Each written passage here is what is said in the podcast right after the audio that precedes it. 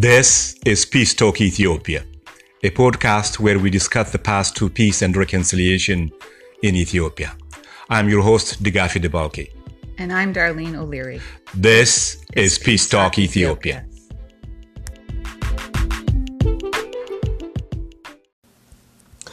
On our program today, we focus on transitional justice and reconciliation. On page one, we have the editor's introduction. On page two, we have our conversation with Dr. Camilla Orjuela. Stay with us. This is Peace Talk Ethiopia. The process of political transition from authoritarian rule to building democratic institutions is a complex one. Several steps must be taken simultaneously in order to build a strong foundation towards a democratic system of governance. Among these steps, transitional justice and reconciliation are key building blocks. Accountability and justice are part of the healing process at the individual, communal, and national level. In this regard, genuine efforts should be made to make sure that healing can take place through justice, accountability, and truth and reconciliation. Reconciliation could mean different things to different people, depending on their personal story and desired outcome. In other words, the term reconciliation doesn't have a universally agreeable one size fit all definition. Its definition is contextual and normative, linked to historical circumstances. However, there are some core conceptually common definitions that form our basic understanding about reconciliation. Recently, I asked a young man what reconciliation means to him. He took a long pause, turned around with tears in his eyes, and said, I just wanted to know who killed my father. The detailed process of reconciliation at all levels has an emotional, physical, psychological, and spiritual components. Therefore, all those dimensions should be considered carefully when choosing the path of reconciliation. The most vital step in any individual or collective journey of reconciliation is the acknowledgement of past injustices and recognition of the need to scrutinize and study the past in order to heal and recommend ways forward to prevent further pain and injustice. Thus, the process at a national level, reconciliation and truth telling leads the country on the path of an inclusive, shared, and peaceful future in which equal justice, political freedom, and economic equity are assured by law and practice.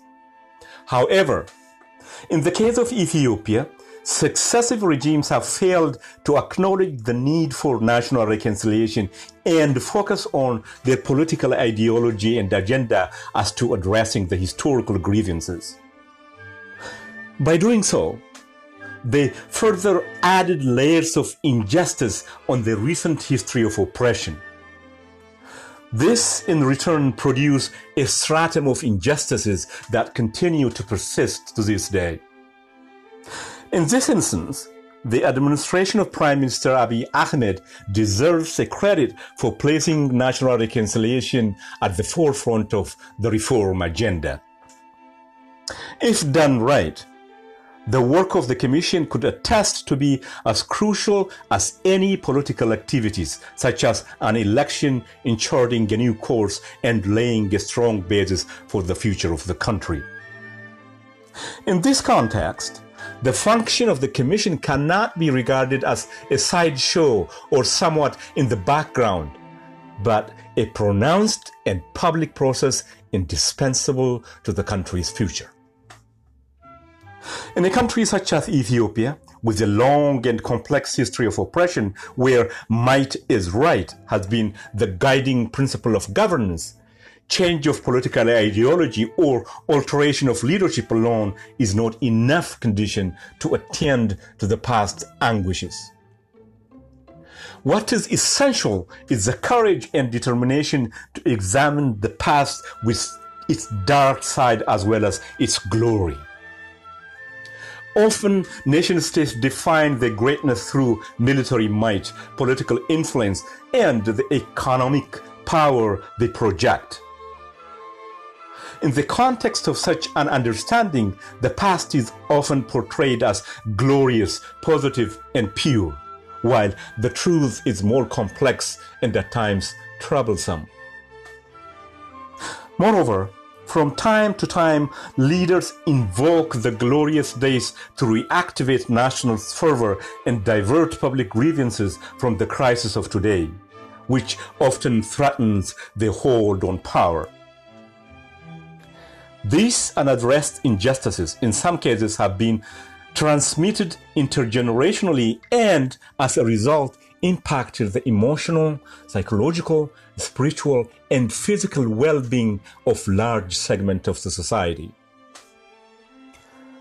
Therefore, the willingness to conduct an autopsy on the past chapter of its history is a courageous step towards acknowledging this history in its entirety and facilitating national healing essential for a just, inclusive, and peaceful future.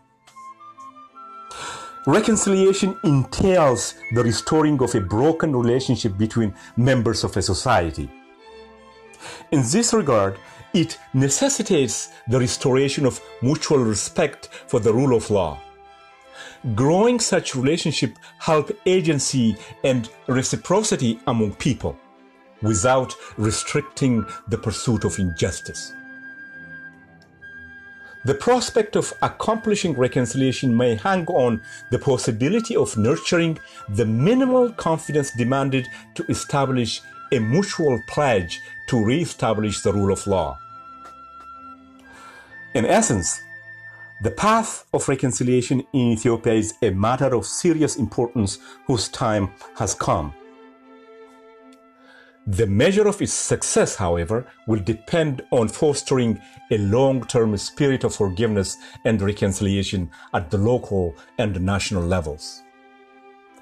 Most importantly, participation and support from the general public is crucial for a positive result that charts a path that is conducive for bridge building and fostering social cohesion.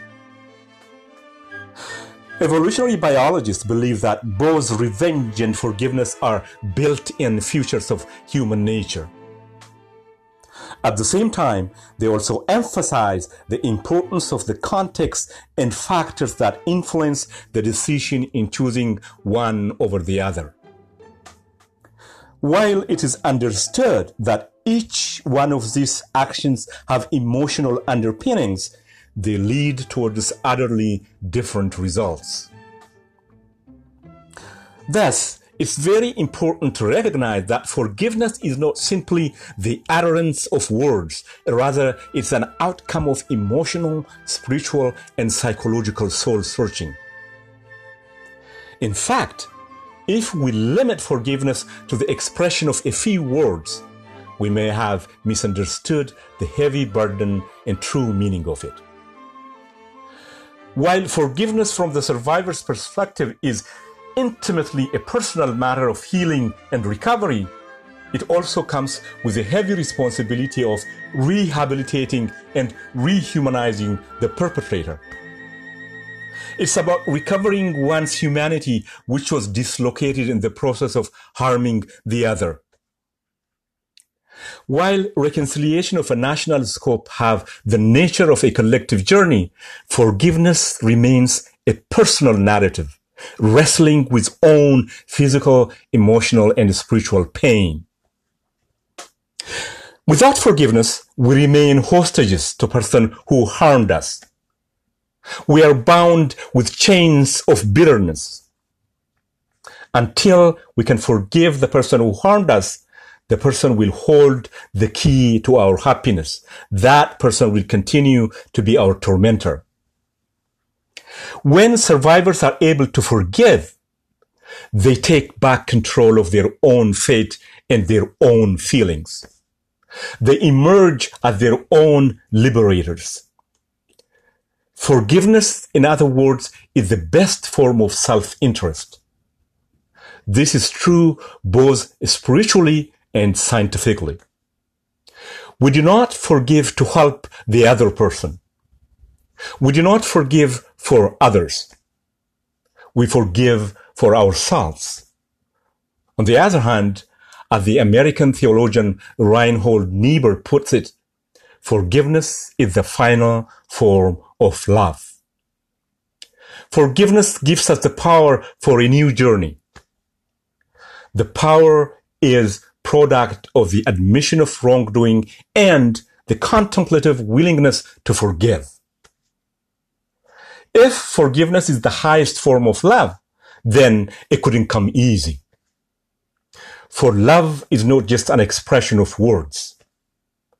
In the end, forgiveness is not an intellectual exercise. Rather, it's a personal narrative that could only be expressed through and from the heart. A survivor cannot be forced to forgive. However, she or he can be given a facilitated process that offers the option of forgiving. Our conversation with Dr. Camilla Orjuela will begin right after this. Stay with us.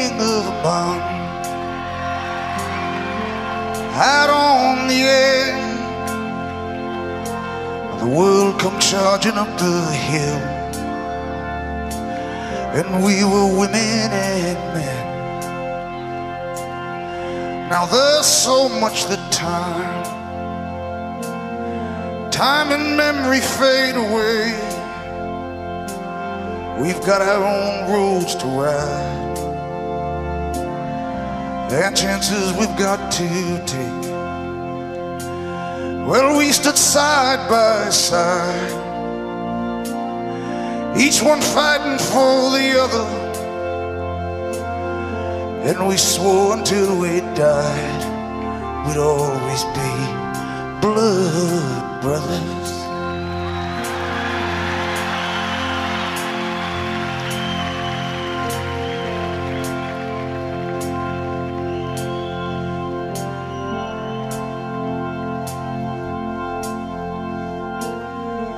Now the hardness of this world It slowly grinds your dreams away Making a fool's joke Out of the promises we make. And what once seemed black and white Turns to so many shades of gray. And we lose ourselves in work to do work to do and bills to pay. And it's right, right, right. And there ain't much cover with no one running by your side. My blood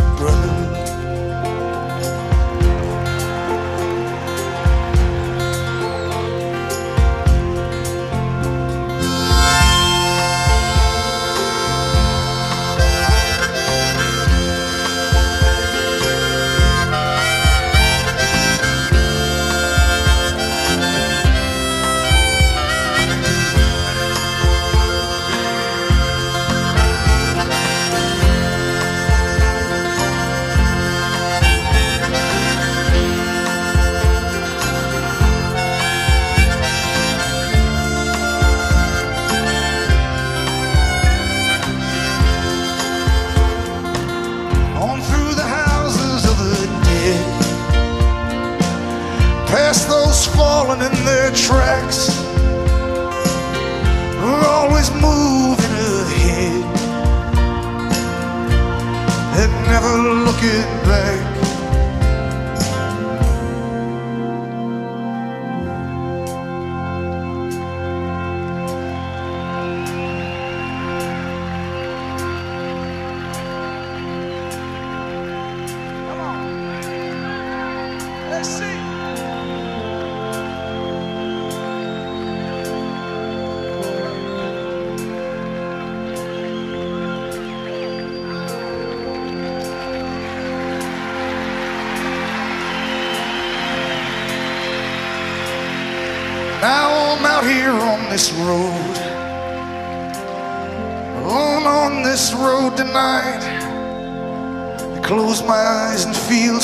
Many friends around me in the early evening light. And the miles we have come, and the battles won and lost are just so many roads traveled, so many rivers crossed. And I ask God for the strength and faith in one another. Cause it's a good night for a ride. Cross this river to the other side, my blood brothers.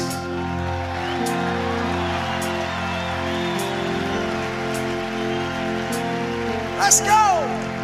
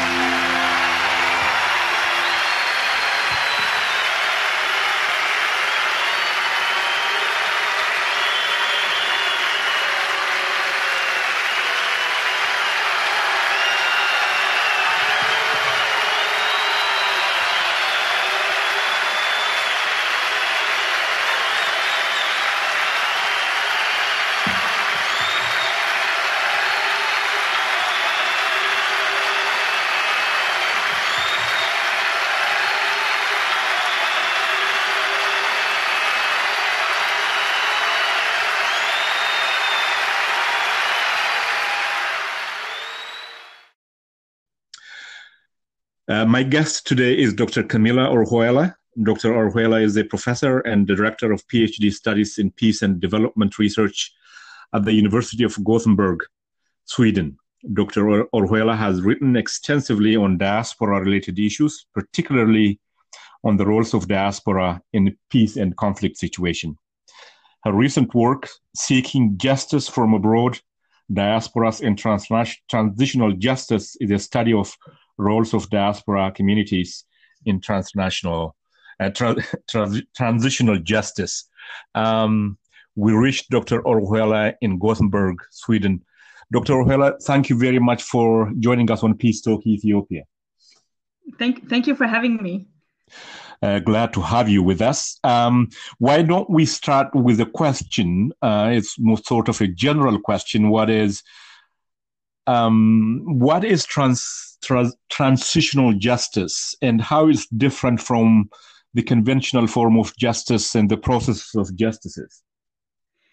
Yes, I would say, I mean, transitional justice has become a really big topic for societies moving from either from like dictatorship to democracy or from uh, war to peace, where there are a lot of atrocities that have taken place in the society and where there's a need for maybe some extraordinary measures to deal with the past because there are so many human rights violations that there is uh, a sense that you need to deal with them maybe not through the only through the normal judicial system uh, and that system might have been part of, of the problem uh, initially. And um, and apart from from also like uh, apart from dealing with accountability and like punishing perpetrators uh, transitional justice has grown to be much broader also. So it's a number of measures to deal with the past. So how do societies remember the victims of atrocities?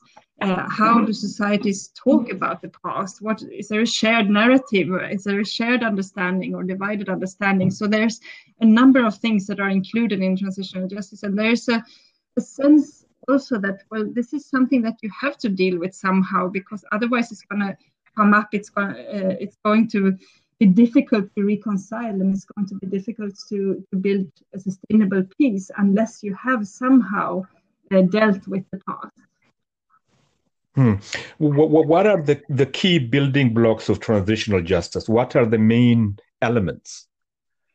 So one element obviously is is uh, the uh, uh, justice part, like the more more uh, judicial part of it, like to to take perpetrators to court and investigate and see to that there is not impunity.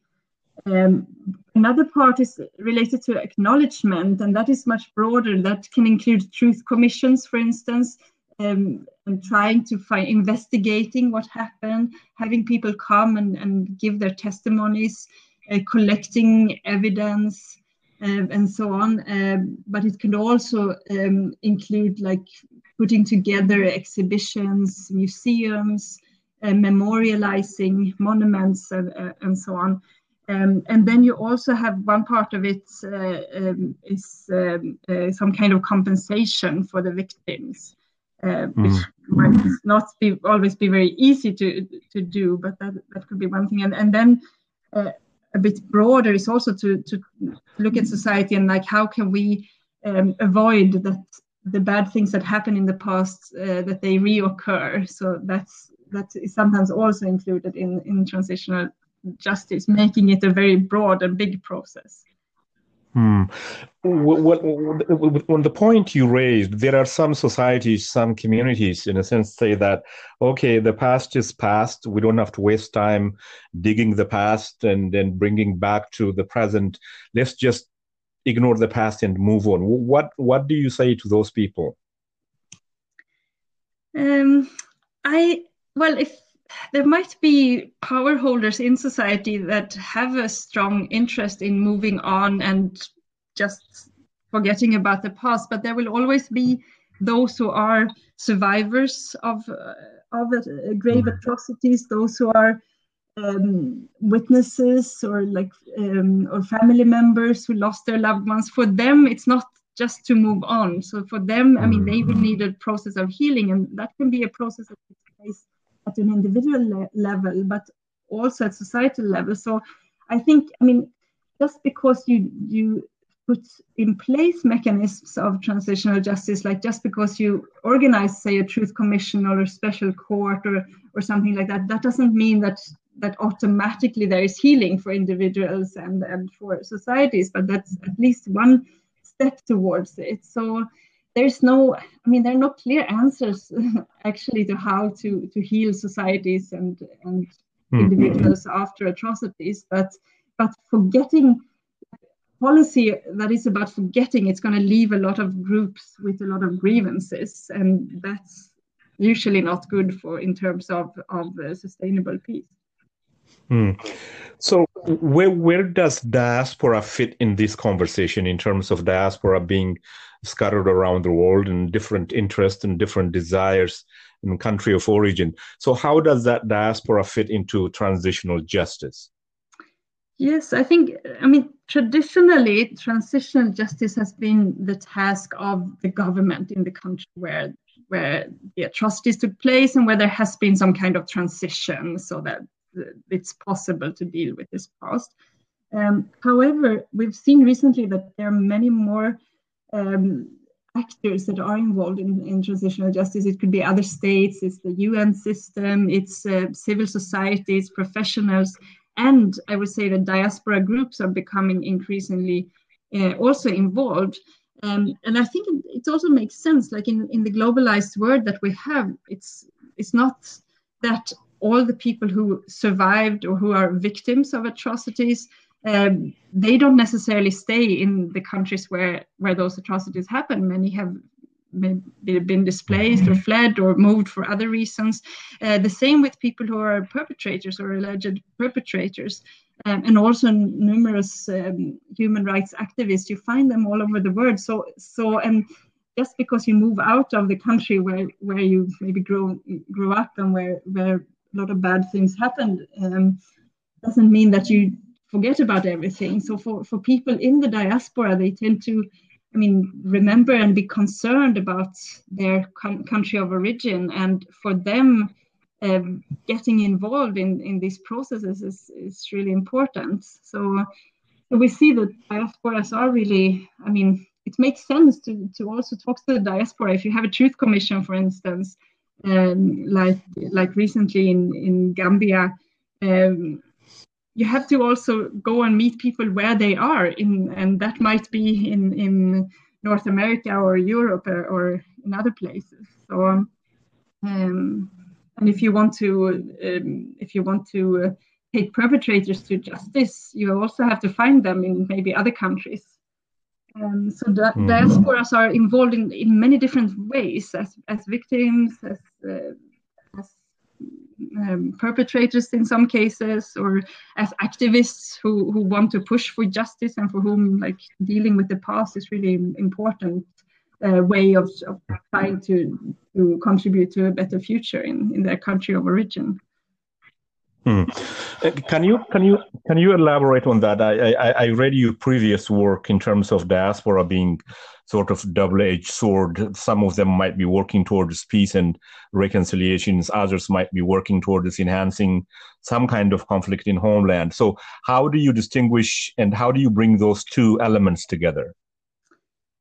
Um, yes, I think whether diasporas work for, for peace or for for for war or for conflict that really depends on your definition because some people in the diaspora really like they have political they are waging political struggles that they feel is the right way forward and that's the correct way towards peace uh, which but these struggles for others might be seen as as uh, increasing the level of conflict. So it's a little bit depending on how, how you define it but um, hmm but but what we what we have seen as a yes in many many cases or in some cases the diaspora groups have supported armed struggles for instance uh, or supported different parts uh, different parties in a political divide at home so to say maybe by sending money or by campaigning.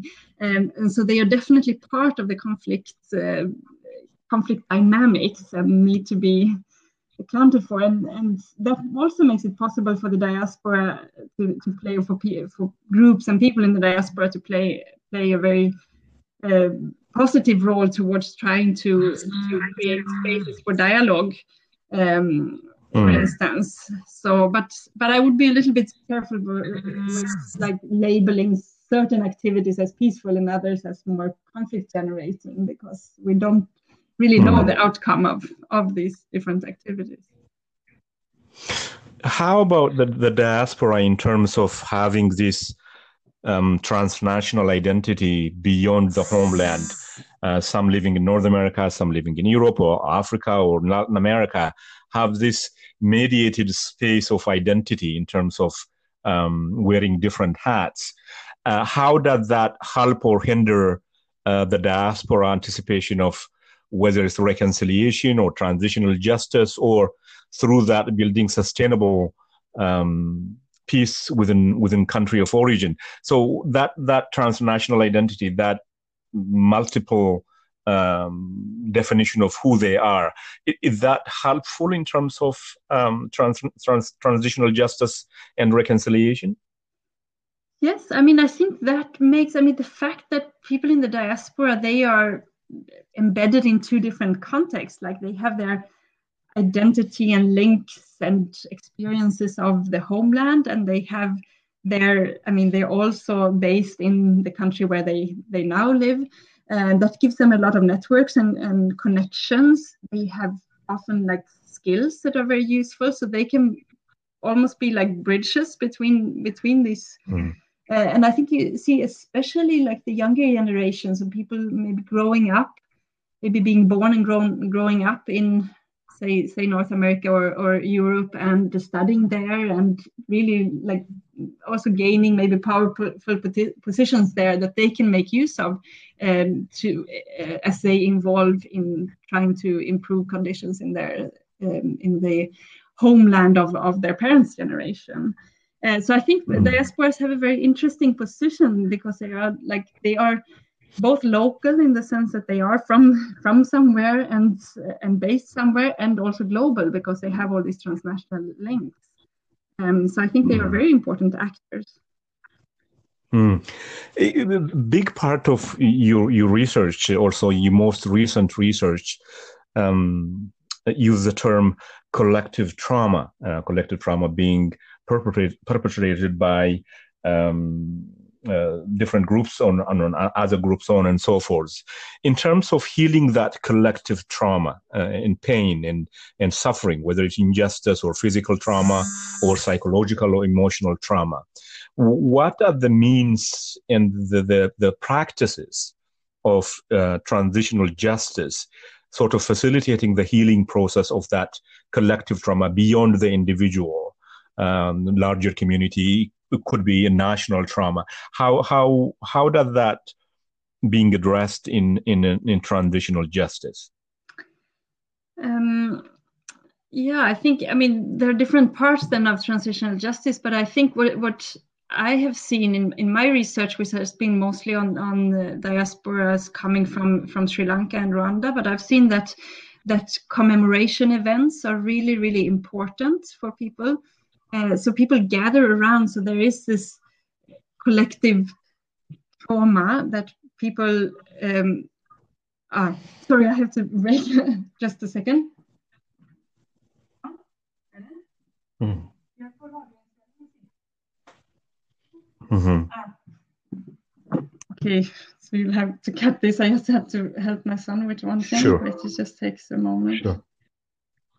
Um,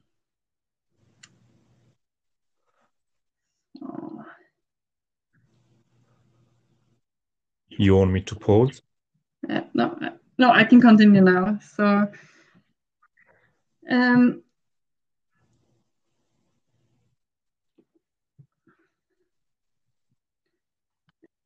so, so you asked me about collective trauma. Mm. Yeah, so you, how does that? Yeah. Yeah. So no. So what I see in in like memorialization events, it could be special days and and so on. I think that is I mean, I have looked at it less in terms of like how much it heals, because I think that is very, very, it's very individual, like how people deal with trauma. I feel, I, I, um, people I have talked to, they feel a sense of comfort in coming to these events and they feel a sense of community. So I think these events, they play a really important role in maintaining the diaspora identity and also transferring it to the next generation. So young people who come for these events and who learn about this collective trauma, they also get a sense of belonging to the same group and and they identify mm. with, with the homeland. Um, then in terms of how much it heals, I think it's important. I mean, it, it's the fact that people do get together and organize these these big commemoration events. I think that attests to the the um, the need that people feel in remembering, and particularly in, in situations where in the homeland it's not possible to remember, as is the case for, for the Tamils in in Sri Lanka. Like after the Tamil Tigers were defeated by the government forces, it's been very restricted how much people can officially remember the Tamil victims uh, there. But then in the diaspora, there's much more space for that, and there people can freely organize big events for, for commemoration. And I think that shows something about like how important it is for people. Um, but it also shows how the the transitional justice um, um, um events and mm-hmm. activities are part also of, poli- of bigger political struggles because remembering uh, the past and working for justice is also part of a political of continuing a political struggle for, mm. for, in this case for Tamil rights mm-hmm. but but memori- memorialization and remembering could be also a, a divisive thing in, in, in, a given community that mm. one could be identified as perpetrator and the other as a survivor. So how do we bridge that gap that we can commemorate, we can remember together, accepting the truth, accepting the fact, accepting the historical events together? Is that is that a challenge? absolutely yeah i think it's very divisive because as long as and it depends very much on like whether the conflict or to what extent the conflict at home, so to say, is solved.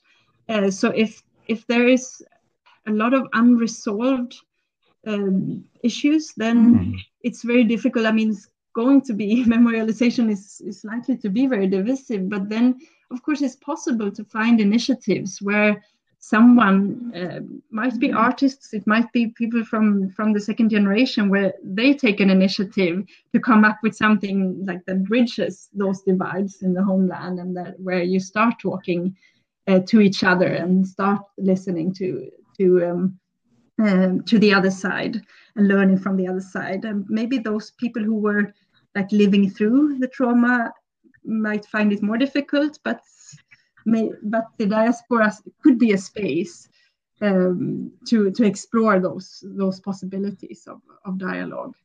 Um, and it's also a matter of timing, I guess, that like maybe it might take some time before it's possible to listen to the other side also.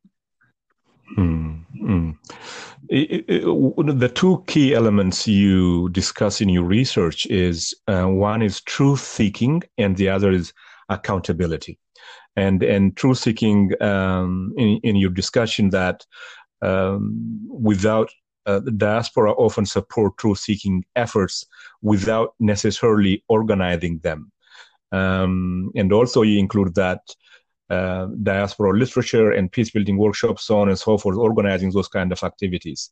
And diaspora involvement can include media engagement, other activities. So, um, in terms of that that doing it from geographic space, diaspora, whether it's living in Sweden or United States or back uh, in country of origin, how does that differ from activity point of view? Um, so how is it different from what people can do in in the homeland? Or that's right. That's yeah, right. Yeah, um, I mean, people in the diaspora tend to have, I mean, maybe good access to social media and other types of media. So that's that's one thing. And it might be also possible to collect testimonies and evidence. And here there's a connection actually between truth seeking and justice seeking because in some cases like what we have seen mm-hmm. happening in syria where the war is still ongoing but a lot of people in i mean there are a number of initiatives in the diaspora where people are collecting evidence that could possibly later be used um, in court cases um, against perpetrators. So, um, so there you see that there is again a little bit of more space opened up in the countries where the diaspora live uh, to collect that type of documentation and information and evidence. Um, and uh, yeah. Yeah, I mean, the, the other the other point is diaspora itself is sort of fragmented in some cases and very mm-hmm. divided diaspora and there's a different interpretation of history interpretation of events within the diaspora communities mm. uh, in a given country so when we see that uh, that that make the, the, the transitional justice process reconciliation and and long-term peace building process more difficult Yes, I think. I mean, that is yeah, that is part of the problem. These these divides definitely, um, and that's one of the bigger challenges. Uh, and as I said earlier, that's that's very connected to like what is the situation actually in the country? Has there been some kind of reconciliation process there? Has there been an agreement where where people's grievances have have to some extent been been listened to and and there has been some action to deal with them um, or not. So yeah, I mean, people sometimes talk about the diaspora as being like stuck in the past, and they might not. I mean, they might be more divided than what people are in the homeland, where you sort of you're forced to live together. And there might be some truth in that, but not. I mean, not always the case. Um, but yes, these divides are yeah they're quite. I mean, they're quite challenging, and I I think that those who even attempts at, at dealing with these divides and bringing dialogue might also I mean are also quite challenging. Like um, mm. in the Sri Lankan mm. case, where there are attempts at bringing together like Sinhalese who are from the majority community in Sri Lanka and Tamils who are minority community uh, in, in Sri Lanka and bringing them together in the diaspora, it might, I mean, sometimes the Tamils feel that, well, they're just trying to show that we're all happy and that the Tamils don't have a problem. So even attempts at dialogue might might be seen as co-option and things like that. So there, are, there are plenty of challenges related to that. Mm. Um, but I also, I mean, there are also many people who genuinely want to have dialogue and, and want to work for the rights of, of uh, minority groups or yeah, for, for justice. Mm. Mm. Do you, do you see in your research a, a room, a space, if you will, um, for third party, whether at a state level or at NGO level or um, any organizational or institutional level, to to facilitate that kind of dialogue, that kind of conversation among and between different diaspora groups?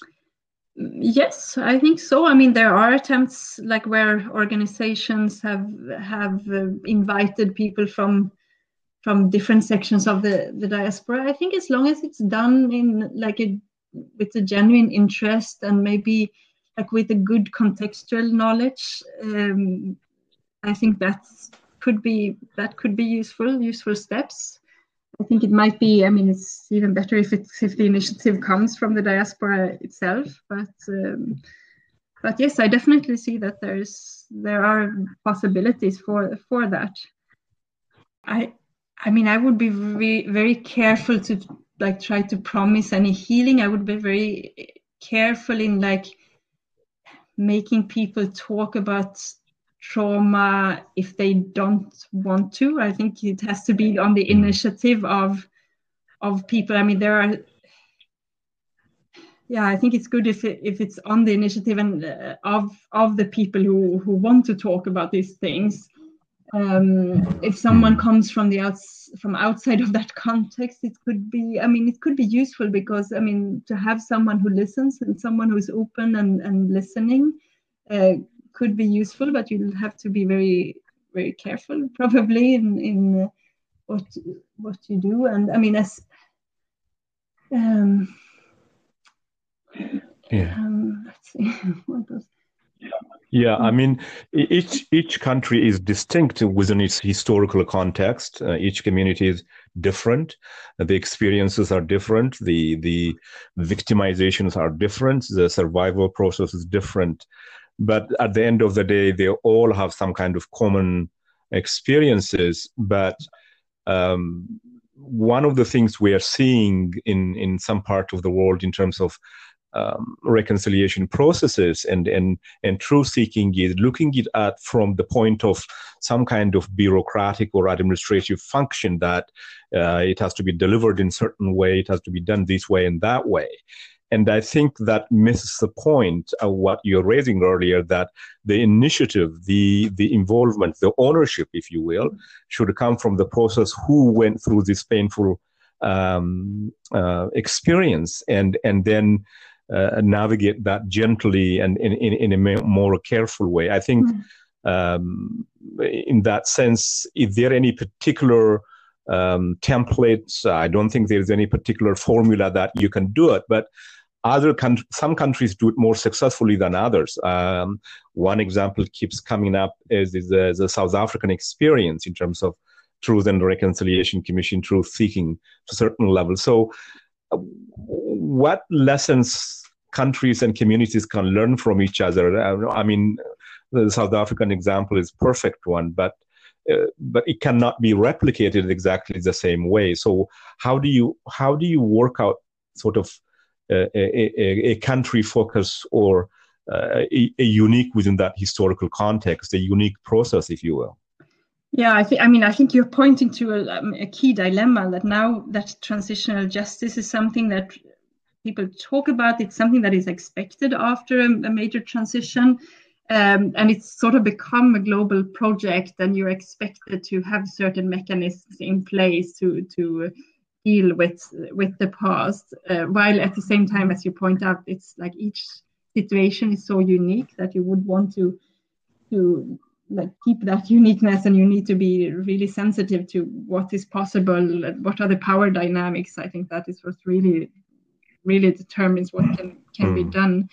Um, there has been some criticism of like people coming and like stealing the stories of like listening to victims and like writing down the stories and uh, and so on. So I think there has to be. I mean, yeah, it has to be a lot of sense. Uh, um, sensibility about about what, what you do and and I think also I mean any actors who get involved in this have to be very realistic about what you can achieve because um, yes talking about the past, trying to deal with the past, but but it's it's very it's a long long process. It takes time, and uh, mm-hmm. there is so many different conflict lines and power issues involved here uh, that you cannot promise that yes, if we just do this few workshops, then we have a process towards healing or mm-hmm. or justice or truth or something like that. You have to see it as the small steps that that they they are.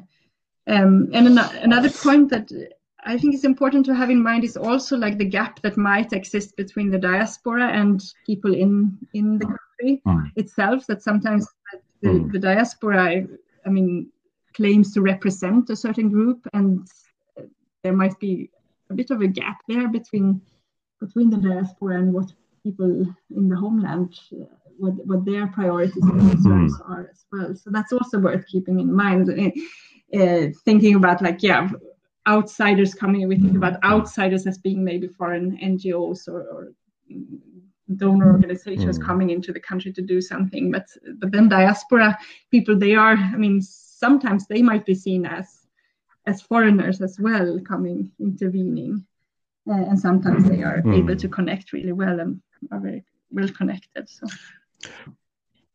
I, I wonder though if you have if you have explored the possibility of um, infusing or incorporating um, traditional mechanisms and rituals and practices within a given society or community into that process instead of a, a, a more con- contemporary or rigid process how does that cultural values and norms fit into uh, whether it's transitional justice or reconciliation or or long-term peace building project. Is there a space for that? Um, yes i think there is space for that. I think that's um, i mean that is something that has been explored in in uganda. I think rwanda's gacaca their their um, legal processes on local level have been inspired partly by by tra- tra- uh, traditional practices. Um, in Sri Lanka, there's been some talk about uh, about Buddhism and how to think about reconciliation in a in a Buddhist uh, context.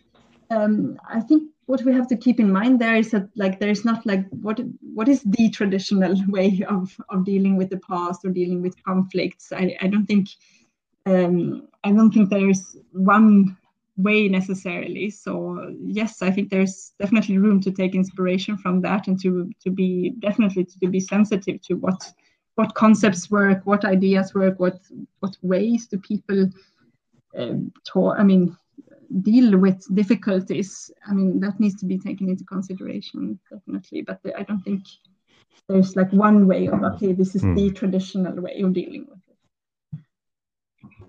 Mm. Well, Dr. Orjuela, we're coming to the conclusion of our conversation, but before I let you go, um, what are the major challenges in, in your research you have identified in terms of uh, transitional justice or broader reconciliation practices? You you pointed out a few points earlier that um, you know short couple of days seminars or workshops or you know three day conferences doesn't really qualify as a reconciliation process or as a long term engagement in terms of healing society. What are other challenges you are finding in your research in terms of uh, could be um, politicization of reconciliation process, or it could be misunderstanding of the process itself. It could be having a long-term plan. So, how, what what is your research showing in in that sense? I think my biggest uh, thing I'm thinking most of is how uneven it is. Like how uh, some atrocities get a lot of attention. Some victims are memorialized mm. and remembered, while others are are totally forgotten, and how that and that has to do like sometimes like in the case of Rwanda, the the um, genocide in 1994 against the Tutsis uh, obviously get a lot of attention and memorialization and justice processes and so on, uh, which is of course important. However, there are other very grave atrocities that are very silenced, and and I think that that has really like caught my attention. And i'm also thinking of other types of suffering which we don't memorialize or seek justice for. Um, i'm currently actually working on a project on famines and how we can understand famines in the past and how come most famines they are actually very i mean they they have many many victims but they are rarely um, remembered and rarely dealt with as mass atrocities. We don't talk about social justice mm. after um, a famine, even though famines are often man man-made. So, um, so sufferings like hunger, like now we have the the COVID nineteen situation where disease has come up as a major um, major killer. Uh, so I think that like. How do we embrace like all the different sufferings and recognize the different sufferings and, and remember and, seek justice and, and healing for, for a hmm. broader set of of um, hmm. um, yeah of, of atrocities or types of violence i think that's that's something that i, I see as a big challenge Dr. Camilla Orjuela, I mean, you you are dealing with a very complex and and very a sensitive issue of um, healing, reconciliation, and memory, and pain and suffering in many ways. And and uh, this is not going to be our last conversation. I'm, I'm, I'm, i hope if you have the time in the future, we can come back to you and engage you in more broader questions of reconciliation and, and peace building and trauma healing in, in different conflict uh, societies. And and uh, I'm I'm grateful for your time uh, this evening, this afternoon, and uh, I hope we can sit down and talk uh, uh, more extensively on this issue in the future. Thank you very Thank much. Thank you so much. You take care. You too. Before we end our program today, we leave you with one of the works of the father of Ethio jazz, Mulatu Astatke. Here is Tizita, or Nostalgia. Thank you for tuning in. Stay safe and take care of each other. This is Peace Talk Ethiopia.